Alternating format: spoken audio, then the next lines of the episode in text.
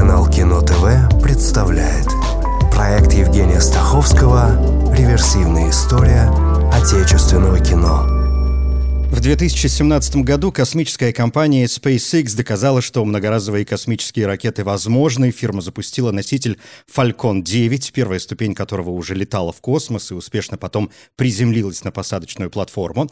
В отдельный вид был выделен Тапанульский орангутан, получивший название по месту обитания в Южном Тапануле на острове Суматра в Индонезии. От двух других видов он отличается, среди прочего, более вьющимися волосами, меньшей головой и более плоским лицом. Осенью 2017 года несколько актрис обвинили влиятельного голливудского продюсера Харви Вайнштейна в сексуальных домогательствах. Мол, Вайнштейн систематически устраивал начинающим актрисам пробы через постель, а потом заставлял их молчать. И вот теперь пожалуй, о кино. Год 2017. Для начала рад сообщить, что год выдался неплохим и даже достойным того, чтобы посвятить ему сразу две главы. Вообще, первое ощущение от 2017 года — это ряд милых экспериментов. И, по крайней мере, о некоторых я хотя бы два слова доскажу. Но начну все же с лидеров отечественного проката. И, как всегда, существует проблема с тем, что один фильм присутствует на рубеже годов, но, тем не менее, по итогам 2017 сразу три российских фильма оказались в десятке лидеров.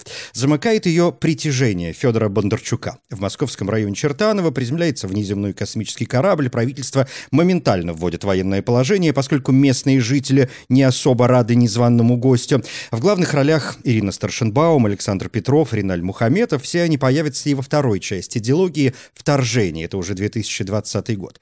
Но если «Вторжение» скорее фильм «Катастрофа», как э, «День независимости» Эммериха, то «Притяжение» Научно-фантастическая драма. Ассоциативно вспоминается район номер 9 Бломкампа или «День, когда Земля остановилась» Уайза. Главная тема притяжения иной. Кто человек? Где он? И не все ли мы ветки одного дерева, даже если живем на совершенно разных планетах?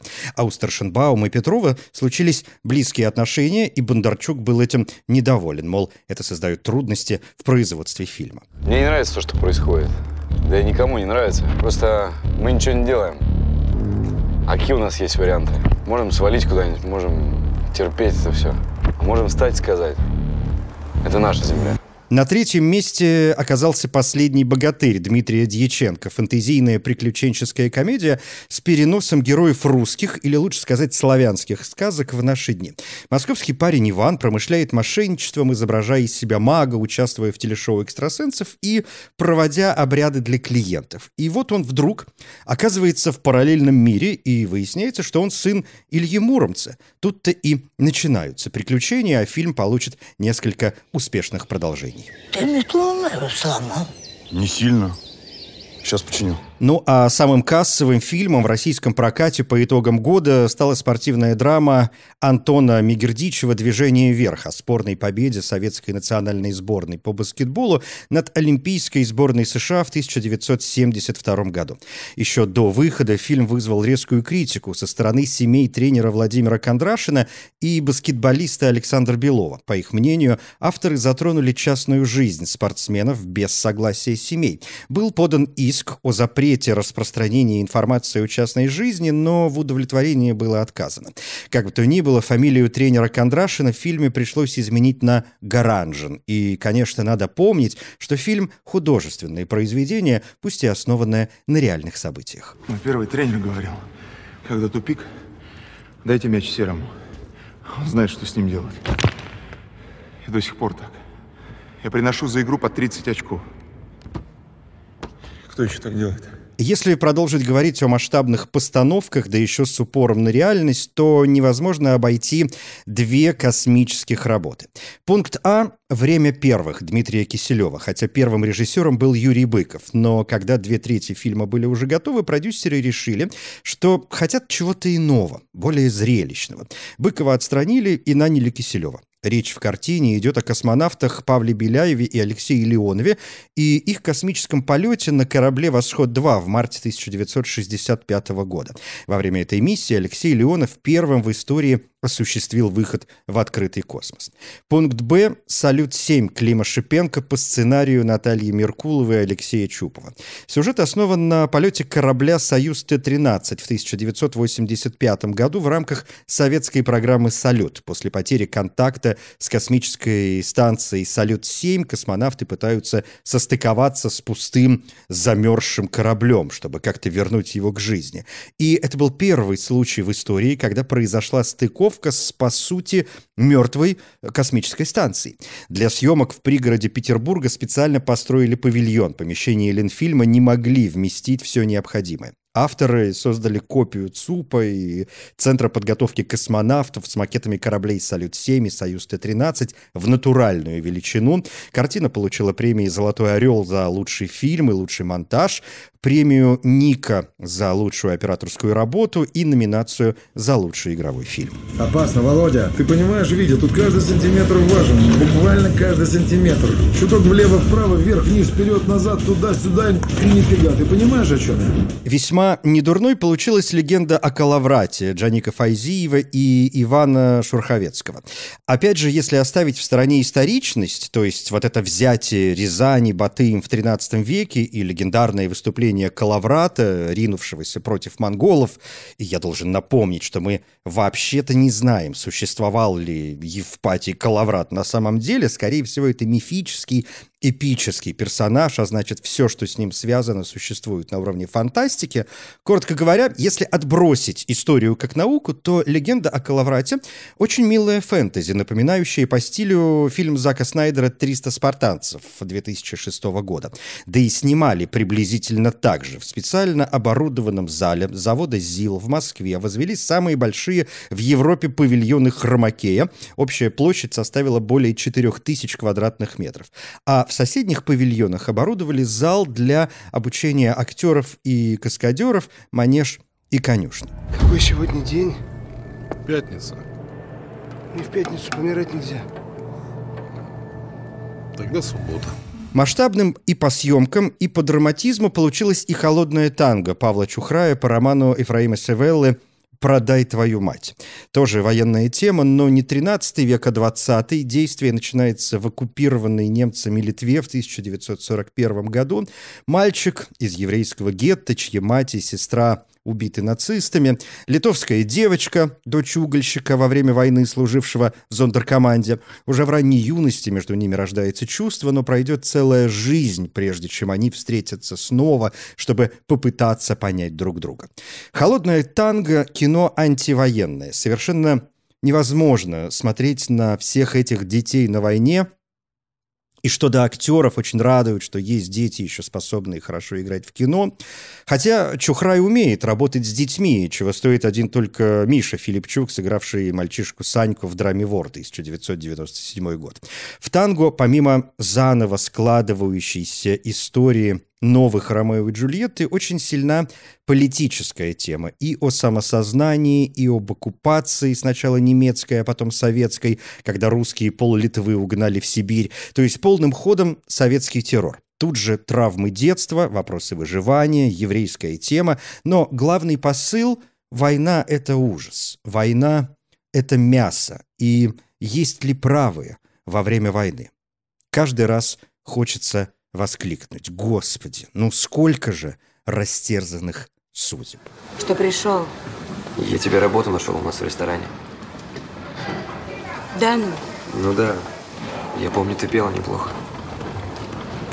Еще помнишь? Да, но нужно будет прийти на прослушивание. Только не надейся со мной спать за это. «Холодная танго» стала фильмом открытия фестиваля «Кинотавр», и задержимся тут ненадолго. Кирилл Плетнев показал свой полнометражный дебют музыкальную драму «Жги» о том, как на зоне заключенная, но выпускница консерватории, готовит надзирательницу к телевизионному шоу талантов. Инга Аболдина, играющая, собственно, надзирательницу, получила награду за лучшую женскую роль. Режиссер Резо Гигинишвили и оператор Влад Апельянц получили награды за фильм «Заложники», основанные на реальных реальных событиях картина рассказывает о группе молодых людей из Грузии, решивших в 1983 году угнать самолет за границу. Блокбастер Романа Волобоева. Попытка комедии, тоже основанная на реальной истории, когда девушка из Нижнего Новгорода с помощью пневматического пистолета ограбила контору микрокредитования. Получился не очень внятный полулюбовный полутреугольник, а Волобоев заявил, что представлена продюсерская версия фильма, а сам он с ней не согласен, и потому снимает свое имя и как режиссер, и как сценарист. Тем не менее, спецприз жюри с формулировкой «за новый уровень жанрового кино».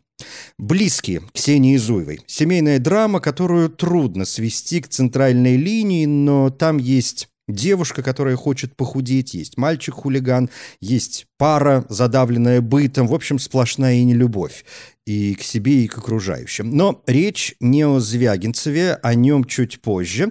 Скорее тут речь о Ханеке. Зуева его фанатка, и влияние чувствуется. Есть ассоциации и с сериалом «Школа» Валерии Гай Германики, но, возможно, еще и из-за исполнительницы одной из главных ролей Надежды Ивановой. Да, мам. Мам, я тебе... Да, мам, подожди, дай, дай я тебе скажу, мам, я не брала. Я не... Мам, хватит, хватит на меня орать, достало уже! Хватит мне портить настроение, все, хватит! В самом начале я сказал, что 2017 год выделяется несколькими милыми экспериментами, и вот кинотавр в этом смысле не подкачал. «Голова два уха» Виталия Суслина. Фильм, который я вспоминал в главе 2020 год из вышедшего продолжения «Папье-маше». «Голова два уха» абсолютно прекрасное кино, то ли в духе Сергея Соловьева, то ли Киры Муратовой. Это история о сельском парне, которому неожиданно поступает предложение о работе в городе. Он соглашается, и тут начинаются его неприятные приключения с преображением и мошенничеством. Я уже говорил, что если читать описание к фильму, везде раскрываются особенности сюжета. Это неприятно, но что поделаешь. Я и сам порой читаю эти описания, но стараюсь ограничиваться двумя строчками. Как правило, этого бывает достаточно. «Голова два уха» и продолжение «Папье-маше» — это непрофессиональные актеры под своими настоящими именами. Это, по всей видимости, воспроизведенная реальная история, ну то есть реконструкция, порой полное ощущение скрытой камеры и вообще чуть ли не мамблкор, жанр кинематографа, которому свойственны и малые бюджеты, и актеры-любители, и импровизированные диалоги, и периодическое ощущение, что все сделано как бог на душу положит. Виталий Суслин получил на кинотавре приз за лучший сценарий и диплом гильдии киноведов и кинокритиков. Утюг, сам гладит, сам парит, как угодно, можно снизу вверх, сверху вниз. Старший сержант Иванов, чем вы здесь торгуете? Оповещаем жителей о ярмарке. Меня Иван зовут, а вас как? И если продолжить тему отличных фильмов по ощущениям, сделанных на коленке, то вот вам «Скоро все кончится» Алексея Рыбина. В каждом году должен быть такой фильм, сделанный на коленке, но при этом привлекательный и одновременно обращенный в прошлое и устремленный в вечность. Главный герой картины «Скоро все кончится» Обычный заводской работяга, чья жизнь состоит э, только из работы и бесконечного вечернего телевизора. Он, конечно, романтически одинокий, и я даже не уверен, что у него есть друзья, разве что коллеги. И вот он нанимает себе проститутку, и не то, чтобы круто меняется его жизнь, но взгляд перестает быть одномерным. В герое, конечно, многие узнают себя, соседа, простого дядьку на улице. Ощущение усиливается живыми съемками без специальных декораций, грима, костюмов. Этот фильм — еще одна иллюстрация времени. Это та иллюстрация, по которой когда-нибудь будут изучать прошлое, для нас являющееся настоящим. Как ты насчет... Насчет партии как? Ты бумажки-то подписывал? Подваливал тебе? Я подписал, а ты? А я не буду подписывать. И денег им не дам, все равно разворуют. Милые эксперименты продолжаются картиной «Прорубь» Андрея Сильвестрова. Это, если хочется, трешачка. Фильм по пьесе Троепольской и Родионова сделан не с кондачка. Новости, а некоторые строки взяты из реальных репортажей и сообщений, подаются в стихах, что добавляет очарование, речь ведь о проруби, а значит, о холодах. Текст поэтически очарователен, хоть и не слишком строен. Впрочем, порой проблема не в тексте, а в том, как он будет усвоен. Да, зачастую это проблема не текста, а исполнения, но все равно мило. Люди возятся с прорубью, с дайвингом, с детскими телепрограммами в мультике, с сериалами, возятся с прочим, и значит искусство, как говорили древние, сызново победило. В воскресенье, после совместных возлияний с безработным супругом и собутыльником, в прорубь бросилась россиянка. Погибла, как многие. Мифы. Режиссер Александр Молочников. Бедный грек, буквально как Одиссей, слегка заблудился и оказался в Москве. Там он попадает в мир российских звезд, и выясняется, что представление об их прекрасной жизни всего лишь мифы, а закулисье совсем иное. В картине снимаются все, Ощущение, что вообще все. Первая мысль, что это степ над Бамондом. Но Бамонд тоже ведь просто люди, уж поверьте. И, ну, разве что более смешные. Так и здесь авторы издеваются не над конкретными людьми, а над людьми вообще, смеясь над нашими пороками, глупостью, заносчивостью, тщеславием, стремлением к богатству и так далее.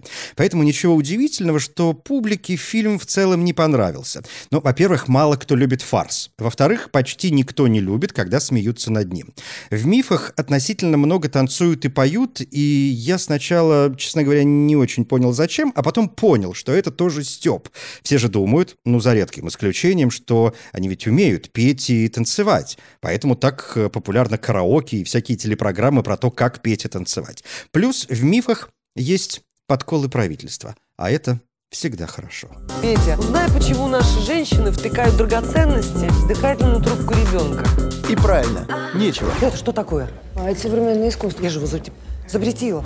Приз конкурса «Кинотавр Дебют» получил Кантемир Балагов с фильмом «Теснота». Картину показали еще и в Каннах. А главный приз «Кинотавра» — Борис Хлебников и аритмия. Если коротко, в центре врач на скорой, который носится от пациента к пациенту, стараясь сделать мир лучше. Его личная жизнь в это же время трещит по швам. Он пытается найти время для своей жены, но она начинает верить, что его пациенты для него важнее, чем она. И тут и появляется главный вопрос, как за спасением других не забыть спасти себя.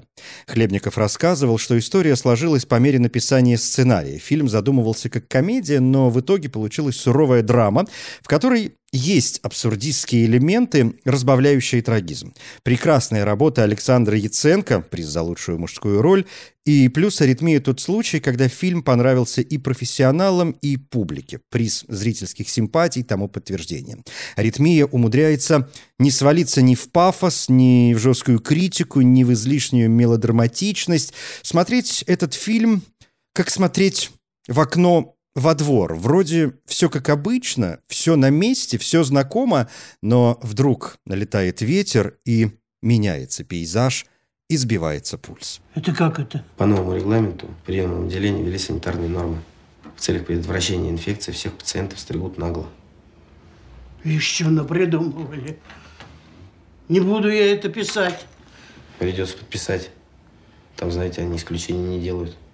Никуда я не поеду. Раз уж я вскользь упомянул Канны, то стоит напомнить, что это были очень удачные Канны для отечественного кино.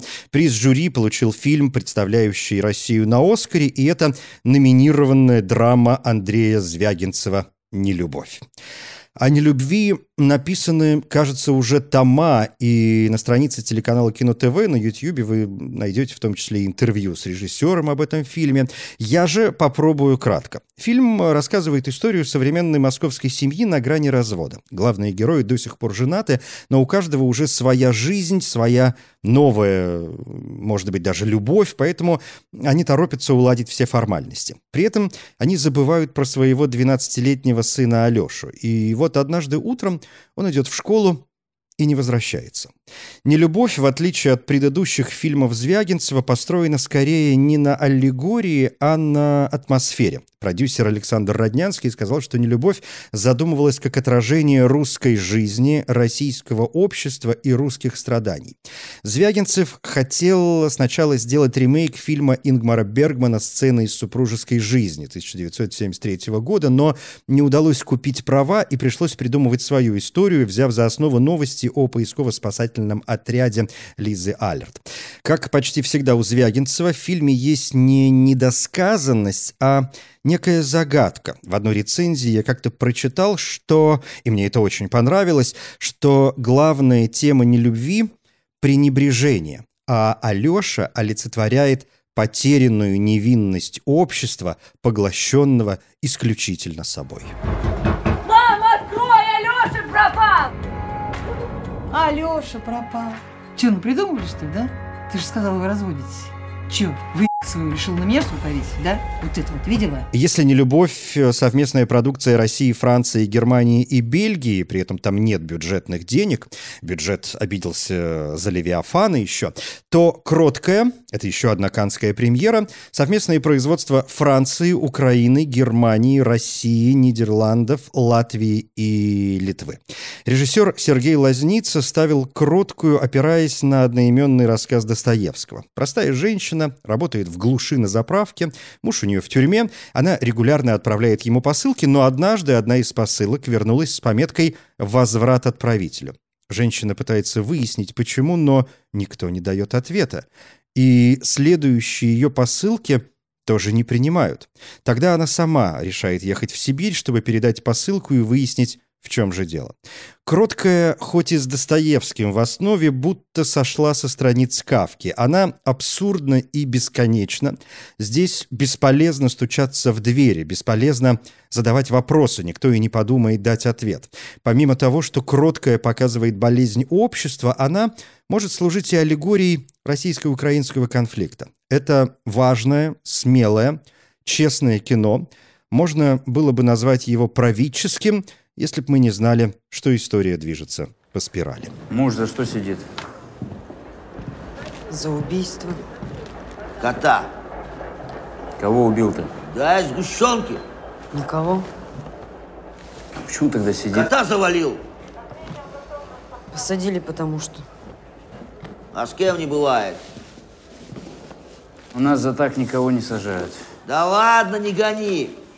Еще как сажают. Меня за что? Я женщин люблю, сгущенки хочу. За что сажать? На фестивале «Окно в Европу» главный приз получила картина Александра Ханта «Как Витька Чеснок вез Леху Штыря в Дом инвалидов». Это дуэтное, почти роуд-муви, в котором 27-летний Витька Чеснок, выросший в детском доме, встречает своего немощного отца-уголовника, которому он не испытывает никаких чувств, ну, может быть, ненависть, и решает отвезти отца в дом для инвалидов, но на пути их ждут как сказали бы в сказке, приключения и опасности. Среди прочих неплохих работ на фестивале «Окно в Европу» «Лес», режиссер Роман Жигалов, э, продолжатель дела Звягинцева, фильм про парня, который влюбился во взрослую женщину, но к ней же подкатывает его отец. Чем закончится эта схватка не на жизнь, а на смерть? Ничей, режиссер Евгений Татаров, это продолжатель дела Меньшова, и он там художественный руководитель. Это история о сиротстве и любви. Отличная главная роль Надежды Маркиной. Такой такой Мордюкова стайл, но это не портит, а наоборот, выглядит даже достоинством. Ну и кто был бы способен вообще под э, Мордюкова? Плюс хороший монтаж и супер роль мальчика — это Олег Чугунов. Хармс, режиссер Иван Болотников. Хроника перемежается с художеством, очередной эксперимент в нашей коллекции. Цензор, режиссер Константин Шелепов. Фантастический боевик, в котором существуют цензоры, проверяющие новые игры на уровень жестокости. Но в таком случае всегда возникает вопрос, а кто будет цензурировать самих цензоров? «Анатомия измены». Режиссер Николай Дрейден. Очередной эксперимент с поправкой на то, что... Это вообще мой любимый фильм 2017 года. Ну хорошо, один из нескольких любимых. Тут четыре истории, исследующие тему измены. Четыре сюжета, четыре страны – Финляндия, Австрия, Китай, Дания. Или стран все же пять, еще есть Палестина. Все говорят на разных языках, а в центре – реклама мясорубки. Абсолютно совершенно. Да, любимый. Что? Нет, вы. Вы туда попали. Ты не ошибся, милый, это я, твоя любовь. Я как раз собиралась примерять занавески. Можешь приехать? Посмотрим вместе. Хорошо, пока. Далеко же зашла игра. Кто это был? Жених. Жених, значит? Да, жених. У меня же сегодня свадьба, помните? Попытка полюбить отечественное кино 2017 года на этом не заканчивается. Еще есть и детективы, и хорроры, и дебюты, и скандалы, да и с московским кинофестивалем не лишне разобраться, и об этом в следующей главе, но хочется верить, что и это хоть немного удалось. Я Евгений Стаховский. Спасибо. Реверсивная история отечественного кино.